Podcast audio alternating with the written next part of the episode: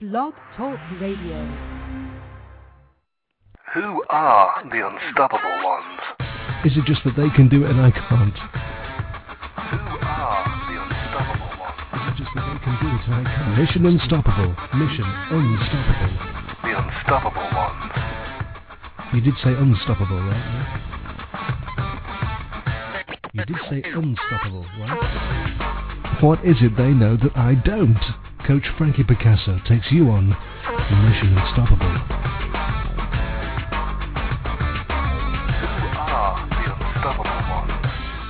Can anyone stop these people? I don't know about that. Good evening. I am the unstoppable coach, Frankie Picasso, and you are about to go on another Mission Unstoppable. Tonight, our mission will take us into the seedier side of online dating. Our guide is a woman who found out firsthand what it was like to be romanced by a professional thief, one who stole her heart and then her bank account. Stay tuned, stay close, and we'll be back in just a moment. This is the Unstoppable Frankie Picasso, and you are listening to Mission Unstoppable Radio live on Tuesday, January the 19th. And so, if you are joining us right now, you are on the live version of the show. That means that you have the option of calling in and joining the show. The time in Toronto is 8 p.m., 7 in Chicago, and 5 in Los Angeles. Call into the show. You can dial 646 595 3741. The phone lines are open, as is the chat room, and I'm starting to see it fill up in there. Good evening to all the guests who are in there. You know, tonight I'm kind of excited because um, for the very first time, we are actually broadcasting live directly into the classroom of students who are studying criminology at Wright State University in Dayton, Ohio. So, good evening to all of you students who are in there. Their instructor is law enforcement uh, professional Mary Leal, who will be joining us later in the show. Mary's a, a, an expert guest on internet fraud, romance scams, and identity theft. So it's really good to have her back. She's been with me a couple of times. We've talked about identity theft before. So it'll be great to talk to Mary. And again, welcome to all the students in, at Wright State University. Um, my guest this evening is Teresa Gaetian. I hope I pronounced that correctly, Teresa. She was Gation. Okay. She's been writing as Tess G. Diamond, author of My Darling Davis, How Real Is Your Love. And Teresa's book is her harrowing and true life accounting of her online romance with a professional network of scammers. And Tess was drawn into an online romance when she met a man through eHarmony that made her feel everything she had ever wanted to feel loved, desired, interested, and wanted. For the first time in a really long time, she felt alive and thought that she had finally met her one true love.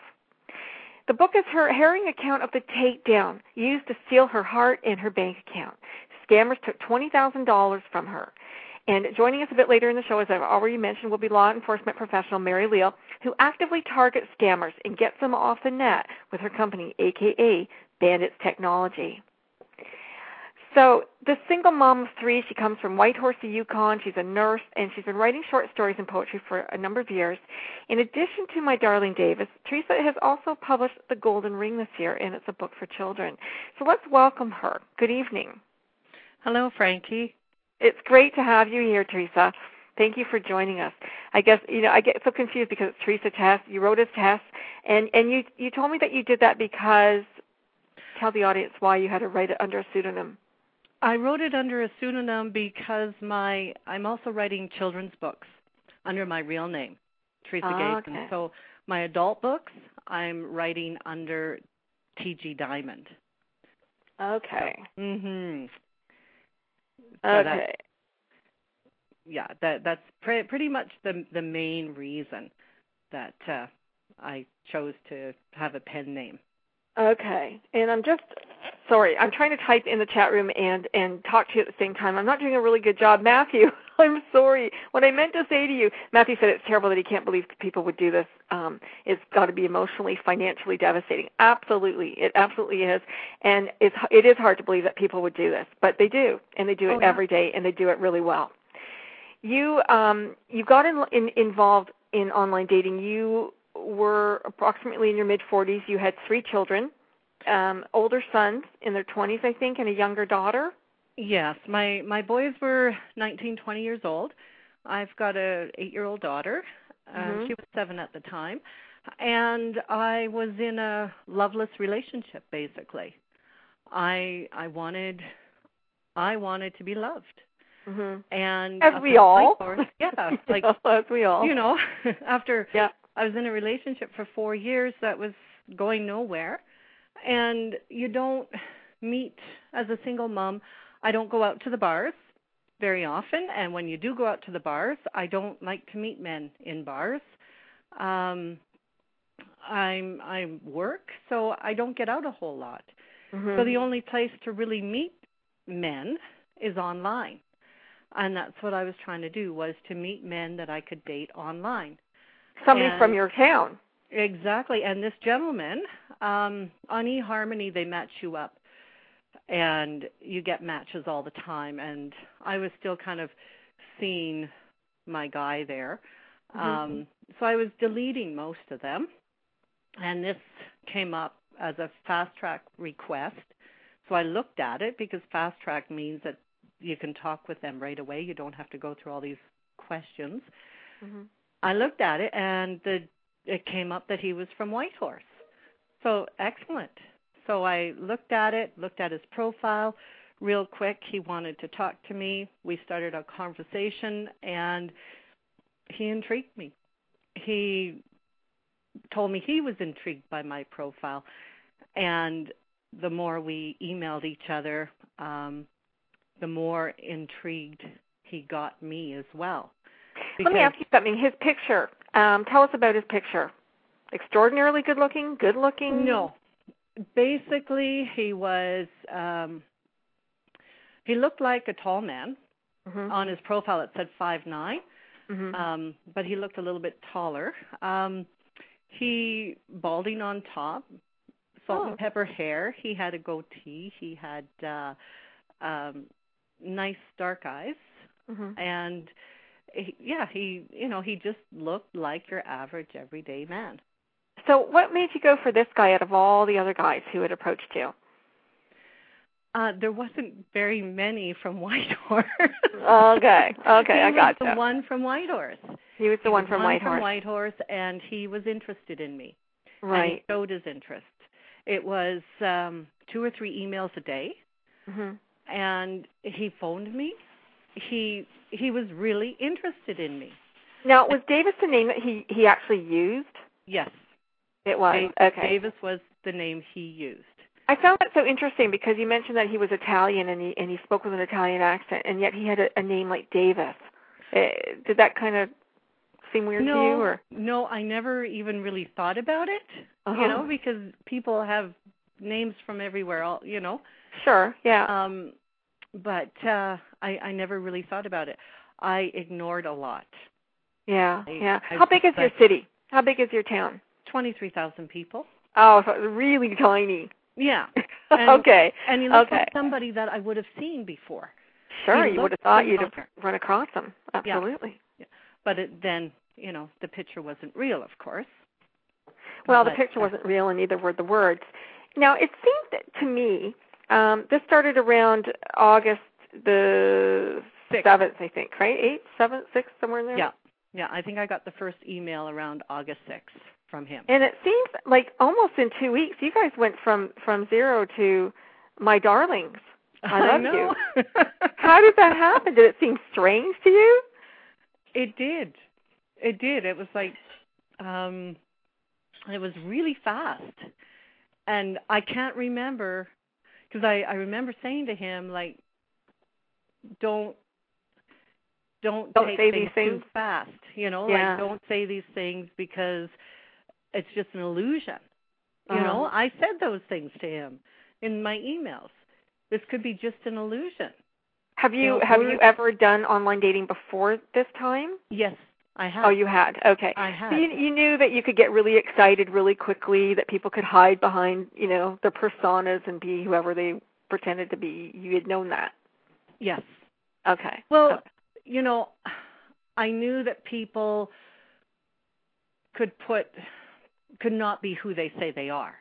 right. but But, you didn't I think didn't- from Whitehorse that they could really get away with it. Exactly. I didn't be I also felt that the the Dateline site that I was on right. Had screened them. Yes. Yeah, yeah, they- yeah. they One would think so, because you were with eHarmony, and eHarmony, you know, does lots of commercials, and they make you think that they've really screened these people, and that you know whoever you're going to meet on there is going to be somebody who's on the up and up. Yes. And you're Yeah. paying for it. You're paying a good dollar for that. Yeah, that's right. Well, so Yeah. you feel a little bit safer. Yeah, yeah. You know. There's a phone call here. I'm just going to see if it's if it's our Mary, and if it's not, maybe they wanted to say something. Let's see. Okay. Hello there, nine three seven. Hello, how are you? Hi, is that Mary? Yes, it is. Okay, great. I'm just going to put you back on hold for a few minutes, Mary. Okay? We'll get through the story, and then. I'll bring it back on. Thanks. Okay. Take care. Take take care. Hold on. Thanks. All right, I'm gonna put, try to. Oh, this thing doesn't want to go back on hold here. Hang on, because I wanted to be able to talk to her. Mhm. There we go. She's back on hold. Okay, so we're we're two we're we're a couple weeks into this relationship. We're already going. Oh, I love you, and this is so exciting, and I can't wait to meet you. Um, now he said that he he worked for a company in the beginning, didn't he? An oil company. He worked for an oil company, and he was traveling around. He went to Florida, England, and then he was off to Africa. Yes, but it was his own company. Oh, it was his own company. It was his own company. He was his own. He I thought he had a boss there at the beginning, um, and then no, and then all of a sudden he didn't have a boss anymore. no. He he originally started with a partner, Okay. is what the scenario went, and then he was on his own because he worked liked to work on his own. Okay. didn't like to have a partner and stuff. You know, the whole thing was really well executed. You know, Mhm. he had it down really well what he did and how he did it and stuff. And when he talked about mining for oil, Mhm. I've never heard of mining for oil. I've heard of mining for gold, but never oil. Right. I even went online and I checked out gold mines or uh, oil mines in Ghana, Africa Mhm. because that's where he bought his oil mine. And there it pops up. They are mining for oil. That's what they what it comes up as. So, okay, he's right about that. You know, I did check some things out. Right. I just ignored the ones The I big one. Yes. okay, I'm just going to read some the comment in the chat room because Pigbuster says, and I'm assuming that's Mary or somebody from her class. Scammers get other victims to pay for memberships on the paying sites for a friend many times because the folks who are listening offline later on in the archive version won't be able to read this. So I just wanted to make sure we got that in. Okay. So okay, so we're we're, we're a couple weeks in, and he's he's now um, off to Africa, and he has a problem. His first problem. His um when he arrives in Africa, his um the manager of the mine that he bought picks him up Mhm. at the airport in a taxi and there's no hotel booked for him apparently so they're going around checking for hotels Mm-hmm. and they go into the one that is available and when he comes out the taxi has taken off with all of his bags including yeah. his computer which Mhm. has documents and stuff in that he needs as well. And it's an iMac computer, which he needs for the machines that he's bought and are coming from London. Mhm. Um, and they have a program. Um, these little computers get mounted onto these machines, and they keep track of uh, the hours the machine runs and everything right. and I knew what he was talking about because Al Rock from Whitehorse actually developed uh, and invented this machine that they use in Okay. the 500 cards.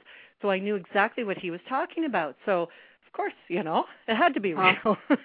Right, right. um, But and did you, did you not think? I mean, okay, you haven't met this man. You've been, you know, involved with him for a number of weeks.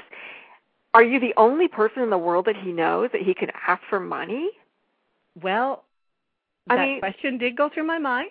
You know, you know, he's got to be what? got did he say? He was forty-five, fifty years old. How old was he supposed to be? 49. Okay, so at 49 years, he walked through the world all alone until he met you, who was the one person who could save him. And being a, being a businessman and everything, he should have had his own accountant, right? Right. but that denial thing comes in and of course that um You want to be helpful. You want to be exactly you want to be able to show them that you support them there was also in my mind okay Mhm. i thought to myself okay i got to believe in love i have to trust if you don't trust where's the love You know, I I had to I wanted to believe, I wanted to trust and at some point you have to take that step. That blind step and that's what I felt I was taking. I also I also said to my friends and people that were going, Teresa, Mhm. this is a scam. So you know what? This guy has made me feel so wonderful that Mhm. I'm willing to lose this because he's made me feel alive again. After four years of being treated like absolutely nothing Mhm. and being some of the things were just horrible. You know, just Yeah. No, I understand. I understand. You you were in a in a really kind of rough relationship with a guy. It was it was a sexual relationship. It was kind of a friendship, but he wasn't ever going to go to that love place. He wasn't ever going to Yeah. marry you or or make you a family or do any of that stuff. He, But you were always kept a little bit on the outside. yeah, but even the indifference that this guy put me through to Mhm. have somebody treat you like you were important Mhm. you know i was i was actually i knew that this could be a scam but you know what i wanted i didn't want to give that up and i had to believe somewhere that love existed But was your gut was your gut telling you differently? oh my gut was going up and every time something happened i would just feel that quench in my stomach you know and it was like ah you know i i was on that you know the little devil and the little angel right don't do it Are you are you, are you going to listen to your gut the next time? i did Yeah. Good girl. Okay. Because I mean that is our internal warning system. That and is. you know, when when we tune into it, it's there. It's our for our highest good. It always is there for our highest good. So what was interesting though, when you first sent the you got him an iMac and you sent it over to him, yeah FedEx didn't want to send it. No, they didn't. They um um actually the whole Did they send security to you or something? A security guy? Yes. Yes, so he was the security with FedEx and he phoned me and he said, "I'm not um I'm not going to release this until you can show me proof that this guy exists."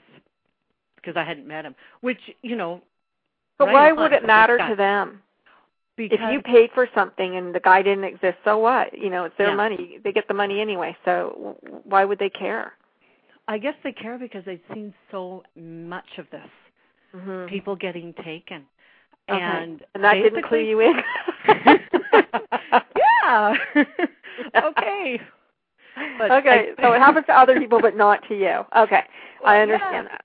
Yeah. Yeah. And and I did say to this guy, you know, if it's a scam, I'm taking that risk. I have to Mhm. believe. You know, I I did say that to him.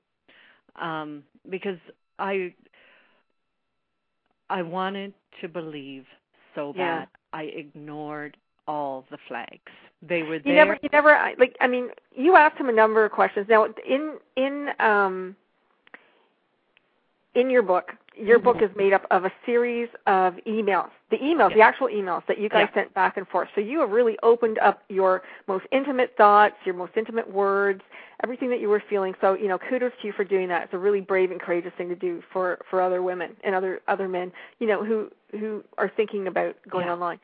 Um, however, the, the question the question I had for you within all of these words and, and, and things, you would ask him questions that he never answered. Did you were there emails missing where you went back and you said to him, you know, you never answered me what street you actually live on in Whitehorse. You never answered me, you know, what school you went to or, or you know things like that that you specifically asked him. He totally ignored all of those, and you never pried. Yeah, I um I guess I felt I didn't want to infringe on his privacy so to say. Um I don't know if that makes sense, but I didn't want to push. I didn't want to push. For some reason I didn't want to push. Maybe because You didn't want to know the truth. I didn't want to know the truth. Exactly. But um the I didn't leave out any emails. There was two that got lost in cyberspace somewhere at the beginning, but um it was on an instant message and I don't know if I mentioned I can't remember if I put this in my book or not that I did ask him again about um his where he lived Mhm. And he came back to me and said, "Why? Do you want to go water my plants or something?" And I thought about it and I thought, "Okay. This guy doesn't know me. Mhm. You know, he's going to tell me where he lives in Whitehorse. and he's he doesn't know there. you, but yet he's he's going. You know what? and he's asking me. For I really need you to send me your Visa card number. I want your social insurance number, your bank account numbers. I want all this this stuff from you, and you send it to him. And Yeah. he can't tell you where he lives. Exactly. I was making excuses because I didn't want to give up what I was feeling. So let's tell the folks. Okay, let, let's fast forward a little bit. Let's tell them you sent the you sent the computer because you know now he can communicate with you. Yeah. And and the next thing that he needs from you is is some money because why? Um, the mine, the mine Okay. where he's working, the um, they call it called, or he called it the chief kingmaker, who was the chief of the native community where the mine was located, Mm-hmm. had shut down the mine until this ceremony could take place. I think we forgot to tell them that he he he made you a partner in the mine. Oh, he yeah, actually faxed yeah. you. Uh, uh, he goes, "I'm going to make you my wife, so I'm going to put your name on here, and we're going to be partners with your daughter, and it's going to be a, you know one big happy family." Like he fed you everything you wanted to hear. Yeah, yeah, and sent me the document. So Sent now that you're a partner, that I own it's the kind of mine. like important that you need to you know pay off the chief. I need you to help pay off the chief because you know we own this mine now. We have to make business. Yeah, that's right, for five thousand dollars.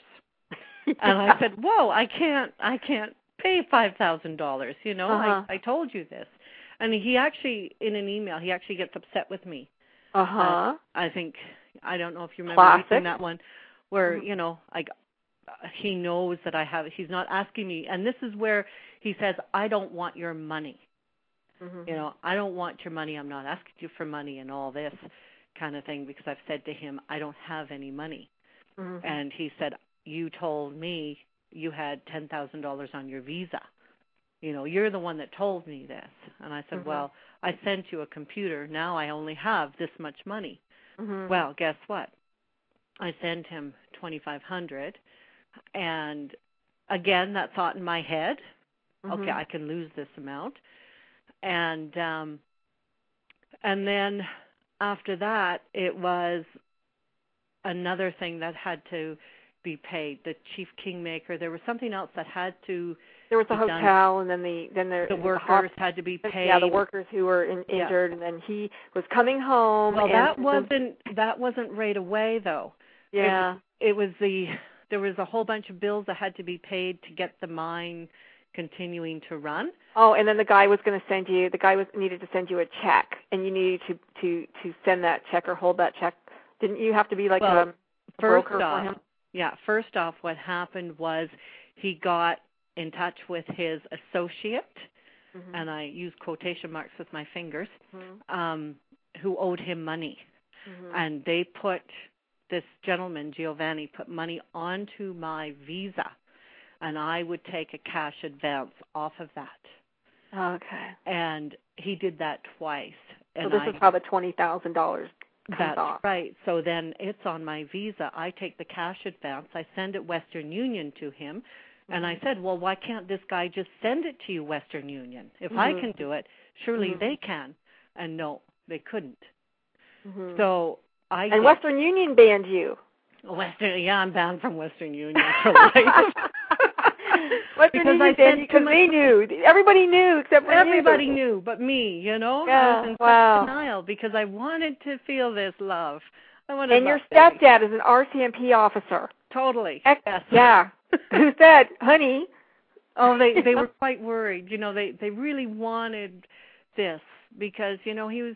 I was so happy. My God, Yeah. I was so happy, and they wanted me to be happy, but they were really skeptical because every time I said, "Oh, he's going to come," you know, he says he's going to be here.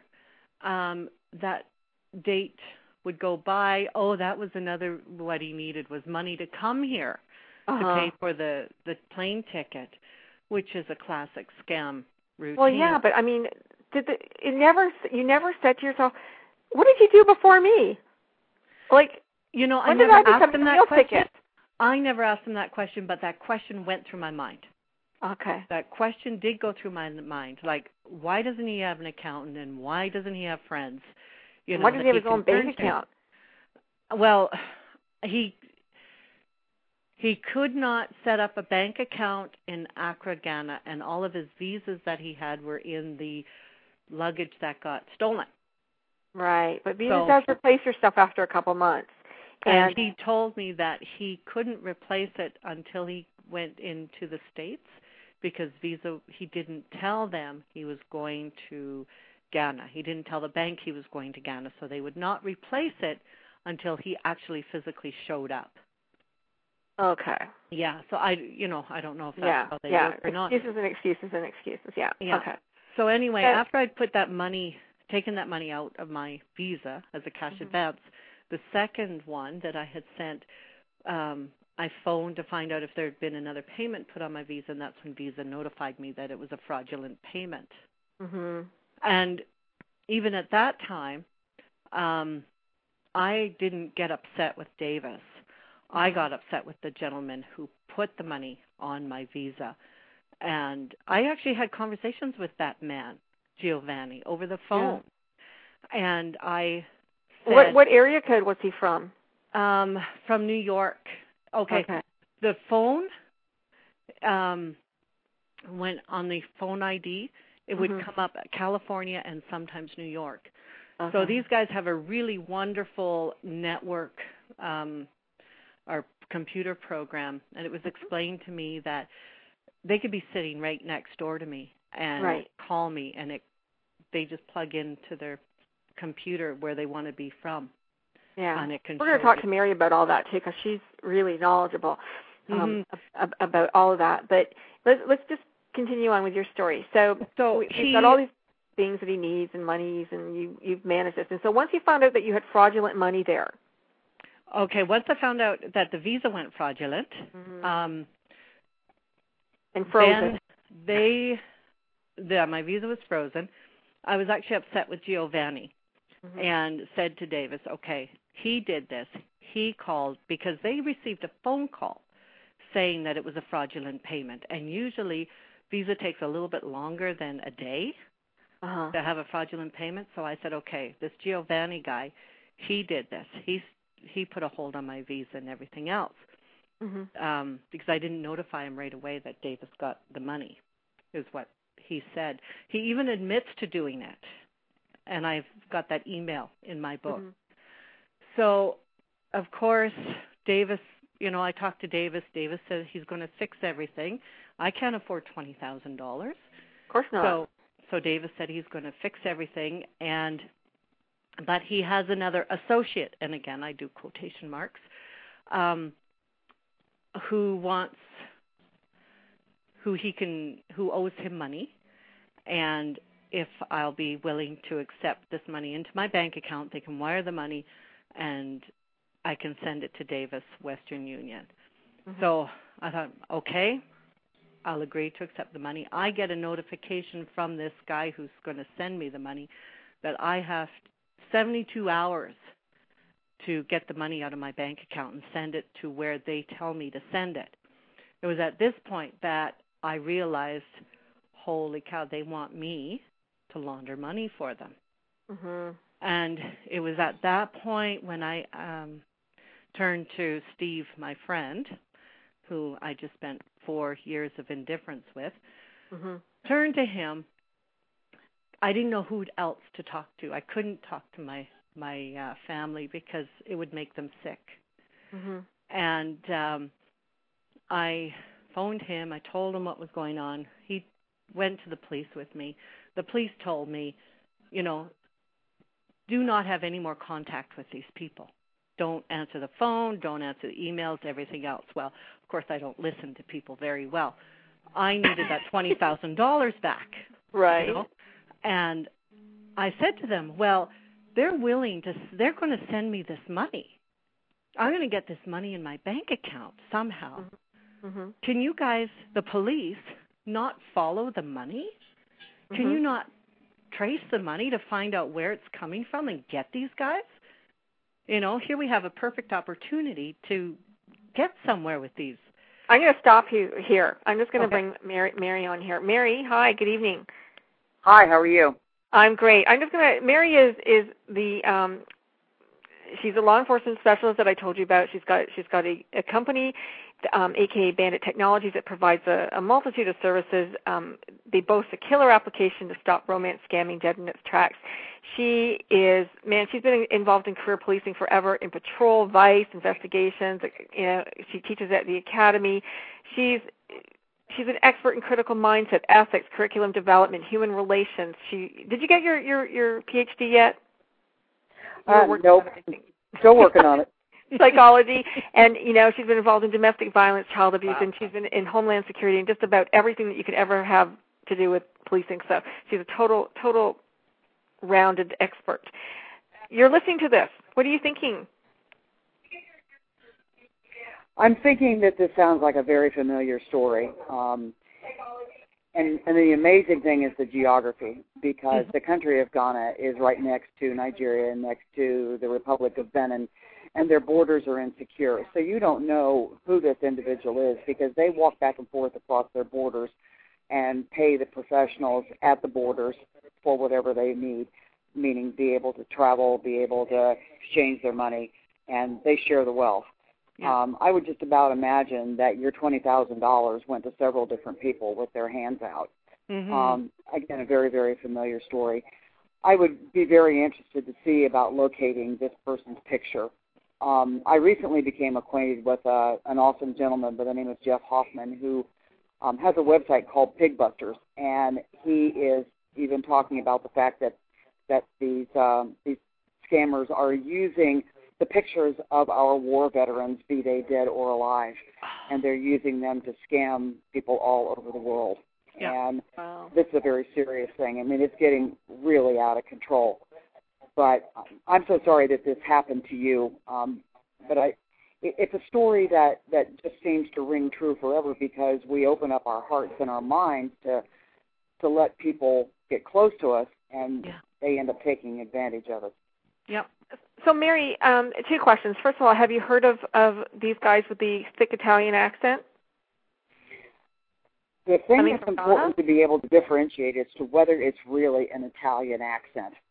And what I mean by that is people from different countries in Africa have had their upbringing and their education or traveled to either London, mm-hmm. to Benin, to Ghana, to South Africa, and their accent may sound Italian, but if you haven't been around someone who is pure Italian, you may not know that that's where that accent is really coming from. Am exactly. I making sense?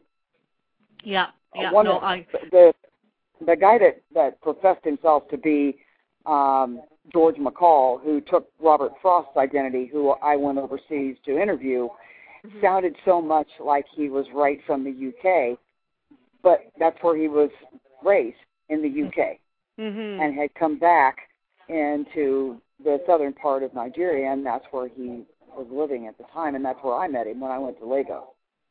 Okay, here's a question I have for you, Mary. Um, sure. eHarmony is supposed to match, you know, you up with 27 personality traits, yada yada yada. Are these professional romance scammers able to skew their own results to target their marks, to target women like you know, like like um, Teresa, who who is very compassionate in nature, is giving. Can they are are they doing this? Absolutely. And what they actually do, this is a business. This is a uh-huh. business for them. And what they had done from the very first time that they contacted her was keeping a file on her. Mm-hmm. And they and who knows what's sitting at the unless you're using a webcam, who knows who's sitting at the other end of the keyboard. And yeah. they could have had anybody, you know, talking to her they keep files every single day, and they pull out the file, and they're talking to multiple people at the same time. And so they knew what she wanted. She described her profile. They are also able to buy massive credit cards, and the number that you were talking about that showed up with a New York area code, mm-hmm. they have SIM chips that they buy in bags that they put into their Nokia phones that will come up with an American area code. Yeah. Yeah. Now, the last time that we talked, Mary, um, we talked about cell groups. That that this is actually tied to organized crime. It's tied to terrorist groups in in um, Asia who or, or in the Middle East who you know are using women's money in North America to come back and and target Americans, target people in North Very America. much so. Mm-hmm. Yeah, they have the three. We talked about the three tier levels, and the tier levels yep. are the lone wolves, the the little guys on the bottom, and then you get into the mafia. We would accomplish we would equate that here with basically like a pimp or a John type um, description with a prostitute, um, and then they move up into the terrorist levels. Money is absolutely directed right toward terrorism. Now, the reason I stopped um, Teresa at that point in her story is I want her to, to, to tell the rest of it now with you online with us, and you know how dangerous it really was what she went ahead and did. So go ahead, Teresa. You you wanted them you you were trying to get this money into your bank account so you could follow the money. Yeah, I um I thought that if I agreed to accept the money that they wanted me to launder for them, um, that if I told them I would accept it if they fixed my visa, um, that my visa would get fixed. I wouldn't have mm-hmm. to be responsible for this twenty thousand dollars. And mm-hmm. I talked with um, one of the uh, RCMP officers here in Whitehorse and asked him what could I legally do. And he mm-hmm. told me, you can accept the money, but don't touch it. Because as mm-hmm. soon as I touched it and moved it out of my account or did anything with it, then I would be responsible for it. And I could actually be in trouble for using that money or That's taking correct. that money. Charged with fraud. Yes. Mm-hmm. Yeah. So um I'd actually thought that, you know, maybe they weren't going to do this because I hadn't heard anything and then all of a sudden um I got a phone call from this gentleman down in um um Ontario he said he was from and saying that you know he had sent the check and it was showing that it hadn't been received yet in my bank and he was wondering if I had gotten it Mm-hmm. and it was a check for fifty seven thousand dollars fifty thousand fifty seven thousand eight hundred dollars Mm-hmm. and so I went down, I talked with the bank, I told them what was going on, that this was actually a fraudulent check and that these guys were scammers. They did put the check into my bank account, but they froze my bank account and held on So to these it. guys could actually look into your bank account because they had all your banking information. You had given it to them previously, right? Yeah. You'd given it to Davis. So they here they are going online into your bank account and checking to see if your money if that money has come in or not. Yeah, and they could Oh. see. They they were telling me, well, the money's in your account. Well, no, they Uh. could not go into my account. Okay. They knew that the the check had gone to the bank, but they could not see in my account because they kept telling me that it was that it was in my account, and I said yes, it is, but I cannot use it. Uh huh. Okay. And um I said there's a hold on it, and these guys were getting quite frantic actually. now you wanted to hold this fifty-seven thousand dollars because of why? You wanted it. Well, the bank had to clear it for one. They had to uh, check to see where it came from and everything else. But the bank also told me even if it did clear, Mm-hmm. they would not release it to me hmm because they knew it was, you know, from Sure, scammers it and stuff. There was it was questionable. But because of that as well, I um I got restricted on my bank account. You know, I had to deal with a whole bunch of issues with the bank. You know, the Mhm. bank not trusting me, the bank saying that, you know, am I going to do this again, questioning me. Mm-hmm. You know, and it's like I'm not going to do this again. I've learned my lesson, but I'm still on restrictions. You know, where Wow. before I had uh, the freedom to take out as much money as I wanted when I deposited a check, Mhm. I can't do that anymore. Well, and you had a family to raise. I mean, you're a single mom. You needed that money for food, Yeah. for mortgage, whatever it is that you need to pay. Now, Oh, you found out that that this money was on its way to, Ch- or supposed to be going to China or something. Yeah, these guys screwed up. They they thought I could use that money, that fifty-seven thousand. So they sent me all the information where they wanted that money to go, and it was to the um, Bank China in Bangkok, hmm and they gave me the name, the account number, everything. Has that has that bank come up to you, Mary? I'm sorry, I couldn't hear you. The bank, the bank of bank in the Bank of China in Bangkok. Ha- Have you come across that bank before? As a place Only if it's bank, only if it's Bank of America, and that's Okay. what they seem to be using is Bank of America all over the world. Oh, okay. Okay. Well, this was the Bank of China, and um, I did pass that information. All the information that I got from these guys, I passed on to the RCMP. I also passed it on to the Bank of China in Vancouver, and I passed it on to the Royal Bank. You know, so I passed it on to all the banks that were involved. I passed it on to the Visa, everybody that you know. Now, weren't you afraid personally at this point? You know that these guys, these guys, fifty-seven thousand dollars is a lot of money. It was really scary one day because they kept phoning me. Um, where's their money? Where's their money? Like, how come I haven't moved their money? They wanted. I was supposed to move it in 72 hours, and yeah, I did think my because these guys all sounded Italian as well. Um, I did think, oh my God, what am I doing? You know, like this could be scary. Something could happen, and I was looking over my shoulder. Anybody that I wasn't familiar with, or you know, or Mary, you you caution people not to go after scammers. Absolutely. Yeah. And the reason why is because you don't know where these people are, and they are in the United States. I flew back here on the plane with some of them sitting right behind me, hmm and they don't care what happens to you. I mean, I'll be very lucky. I mean, I'll be very honest with you. I'm just amazed that that they didn't in some way try to charge you with receiving stolen property, um, Yeah. or try to incarcerate you. Um, Really? I mean, here in the United States, the one incident that where I received checks, I mean, I did it with the FBI knowing that I got it, and we were able to trace it to a payroll company. But we did it right, you know, right through them using the FBI's address and so forth like that, and they were able to Mhm. catch these people. But Mm. You've got to be so careful. I mean, they identified you as someone who was willing to launder money, Yeah. and in the process of doing that, uh, and I'm not familiar with Canadian law, only United States law, but um, here they would not only have frozen your assets, frozen your account, but they would have probably sought to come after you personally. The police. Right, exactly. Yeah. Um, and and that was the one guys, thing. These guys are here. I mean, they're in the United States. They're everywhere. Yeah. and they're I mean that's how they're moving the money and everything around. Um, they come across, you know, the Canadian border into the United States, and they're also coming through through the other um, entrances in here, and so and into your country as well. Yeah. And so I we we I have no control over these people.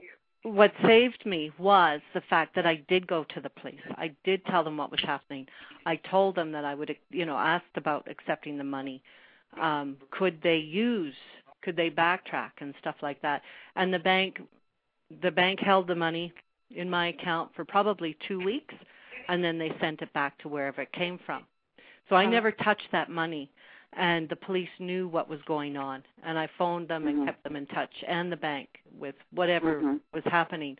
I think that is what saved me because yes, uh, you know, and what I was reading, I could have been charged. Had I not talked to the police, I could have been charged with um um laundering money and No, she comes from a little town. This is a town of 26,000 people. You would think, gee, why would scammers go there? Like, there's probably not a whole lot of industry, a lot of money, but but yet there's maybe a lot of lonely hearts. Is that what it is? I you That's know what? I don't what even think yeah. these guys didn't even know where Whitehorse was. They just pick places. You know, I I don't think they have any idea what the geography was because I you know and after of course I went to the police I played Davis along quite a bit um and that's where I got more information.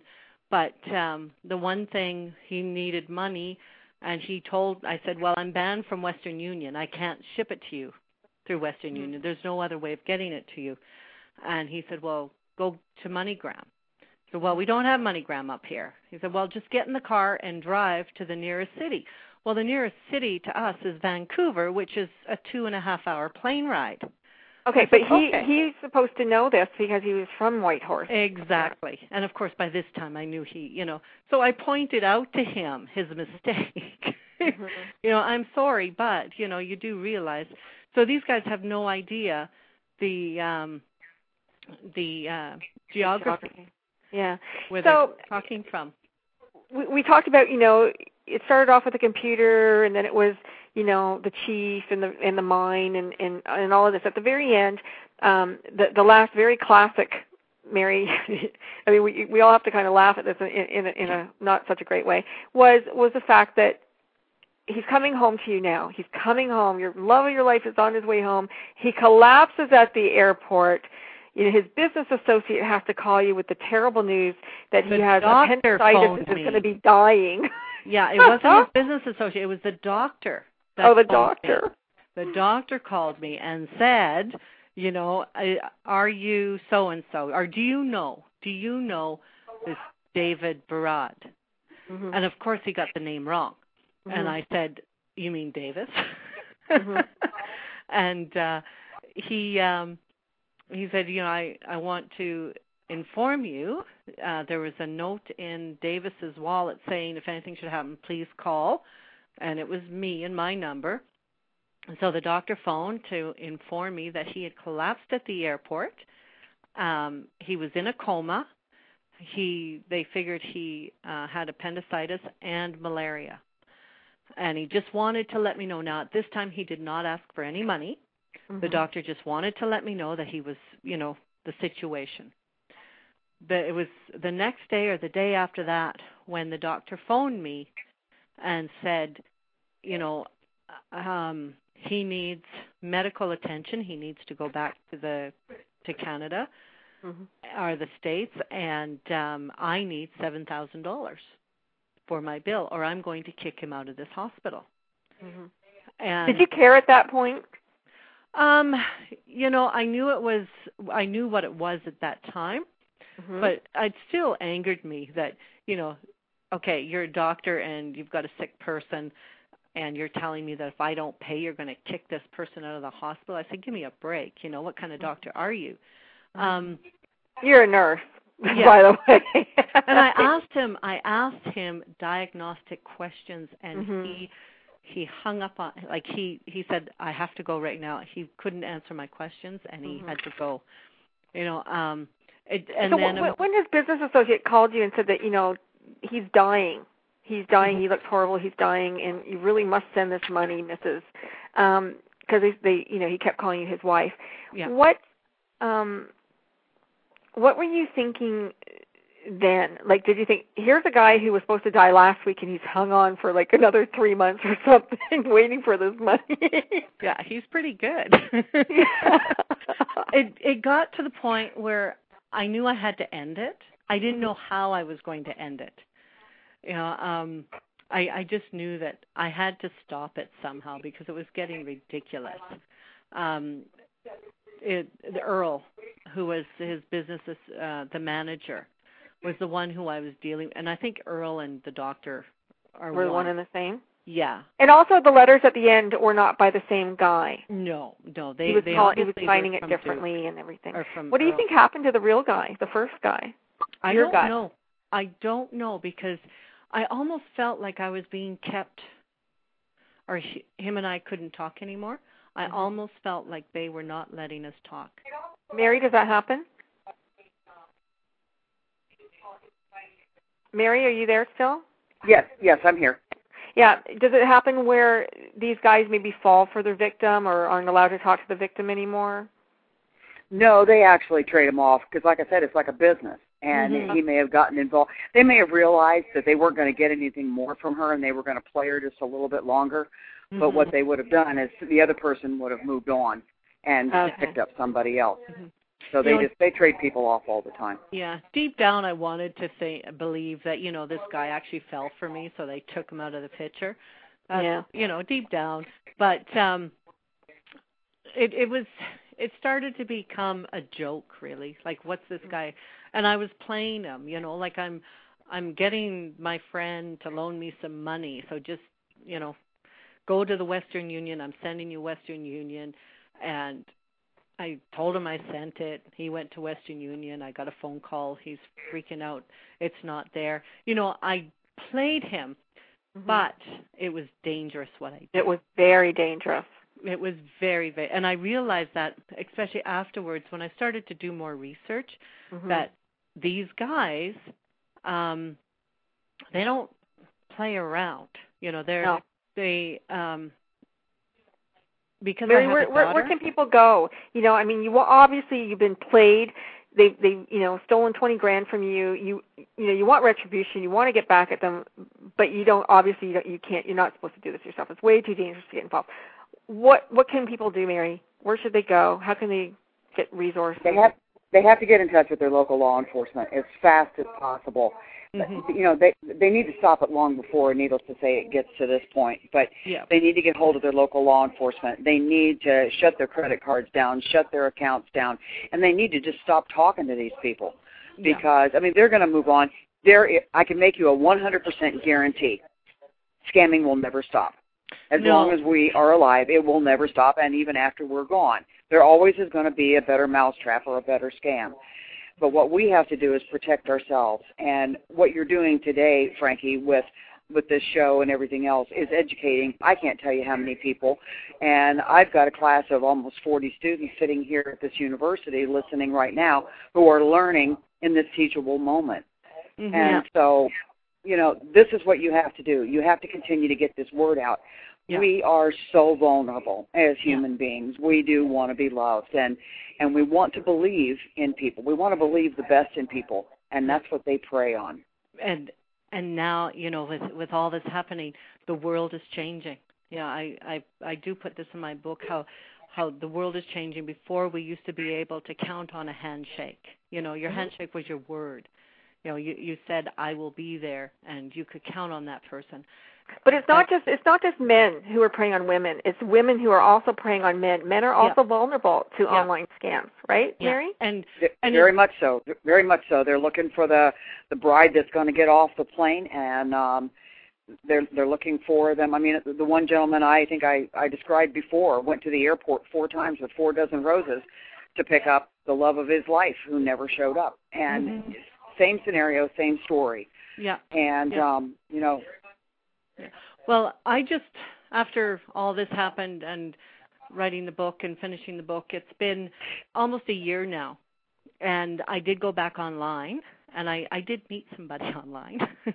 and we're wonderful. He's wonderful. And he's actually here physically um Next And- to you. yes, yes. Yeah. You know, I can touch And him. and and so what was different about this time?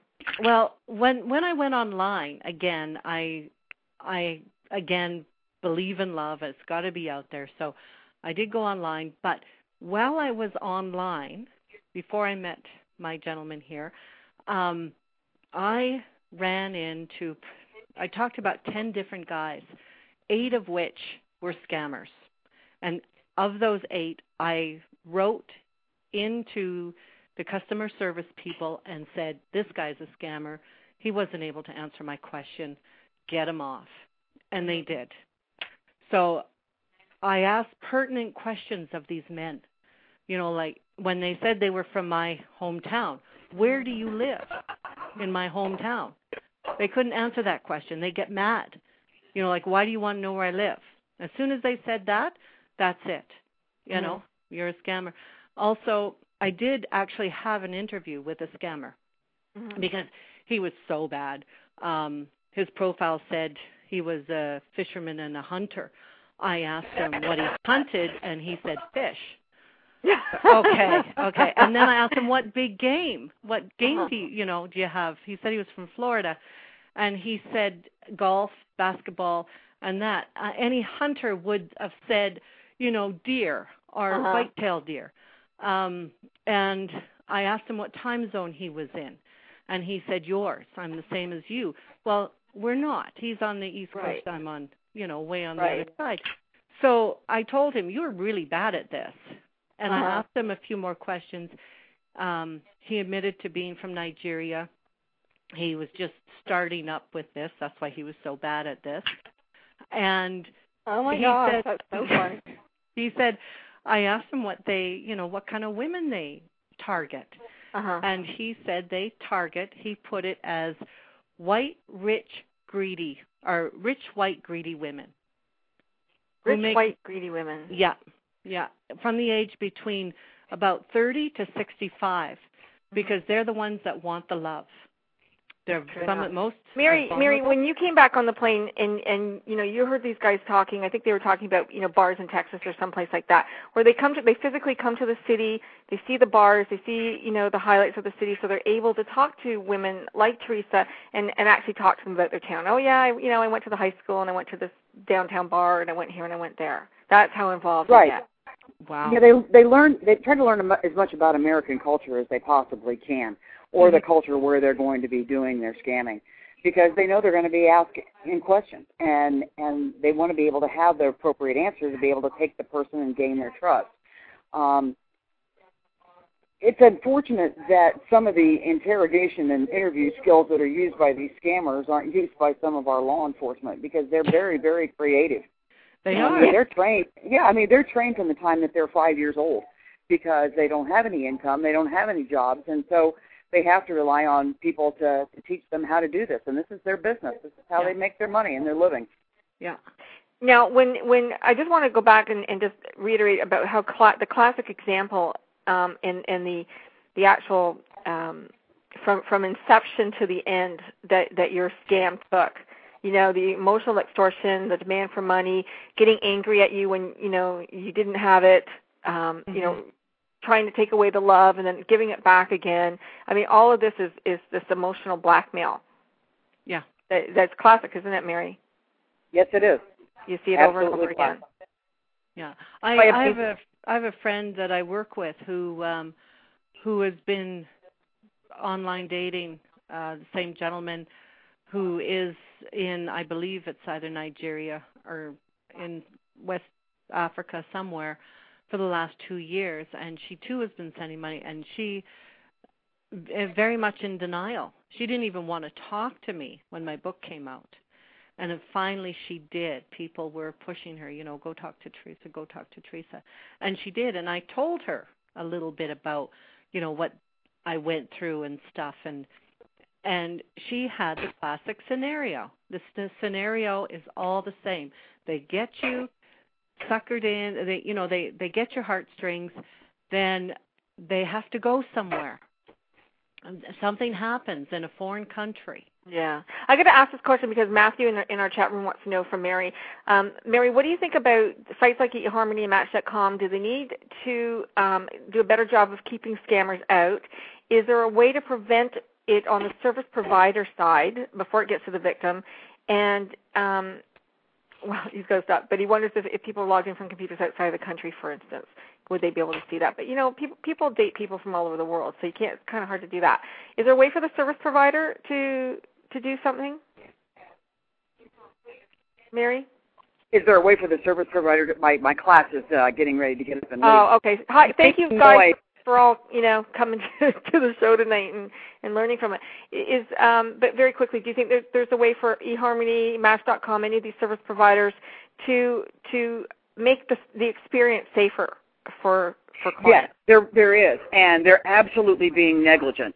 Um, there is a way. Matter of fact, um, our company has a way to be able to make it safer, and um, most of them don't want to to um, how do you want to say it, be involved in it because it limits their ability to use. I mean, these these guys are buying credit cards like crazy, and that's how they're signing on. So they're the the ma- the match companies are yeah they're getting their money, and they don't want to cut off their nose to spite their face.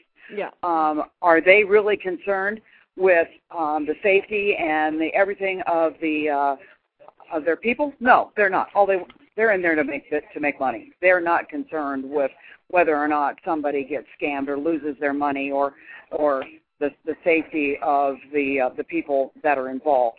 Um, the the onus is on the person doing the yeah, dating. they say buyer beware. Yeah. And and- and that's basically what they're, they're what they're doing. Yeah. And I know that there have been some people who have sought recourse from Match.com and so forth for exactly the same thing, and because of venue and jurisdiction, again, they can't prosecute these people. Mhm. Yeah. Ladies, Yeah. we're just about out of time. Thank you, Mary, so much for, for joining us once again. Um, we'll we'll look into that other um, the the war veterans, which is just disgusting. Mhm. Well, Well, absolutely, and uh, and Jeff Hoffman has done a lot of work at Pigbusters, and and uh, uh, Frankie, he'd be a great one to have on your show sometime. he's he's in the Um, chat room right now. Jeff Okay. is in the chat room. Yeah. So he can Very maybe good. contact me after the show. Coach Picasso at Rogers.com. Jeff. Um, Teresa, Yes. good job at doing this book. I mean, it really was a very courageous effort. It really was. I mean, it's not easy to open yourself up to uh, the public, you know, their scrutiny and saying, well, you know, you're so stupid. You should have done this. You should. Have, How come you didn't know? It, you know, really you don't know it, and it's kind of nice that you decided to be a little naive and and you know and and be the girl who believes in love rather than the one who is um you know a little more cynical Yeah. i i get What- it my my Okay. reason One thing I'd like to Oh, sorry. I'm, Yeah. I'm sorry. One thing I wanted to say to Teresa is I understand exactly how you feel. I have heard these stories so many times, and the one thing that really hit home with me from you is that you didn't want to say anything to your family. Yeah. And and and that that's what isolates people more because Yeah. they don't want to be embarrassed, they don't want to be hurt. My offer to you is, uh, and Frankie will be glad to give you my phone number. If at any point you ever want to call me and talk, I'm more than willing to listen. Super, Mary. Well, thank you. You're thank welcome. you everybody in the chat room thank you mary and thank you to the class at wright university uh, i really appreciate everybody checking in this evening and we will be back next tuesday with another mission unstoppable thanks everyone take care bye bye Bye-bye. Bye bye. Frankie?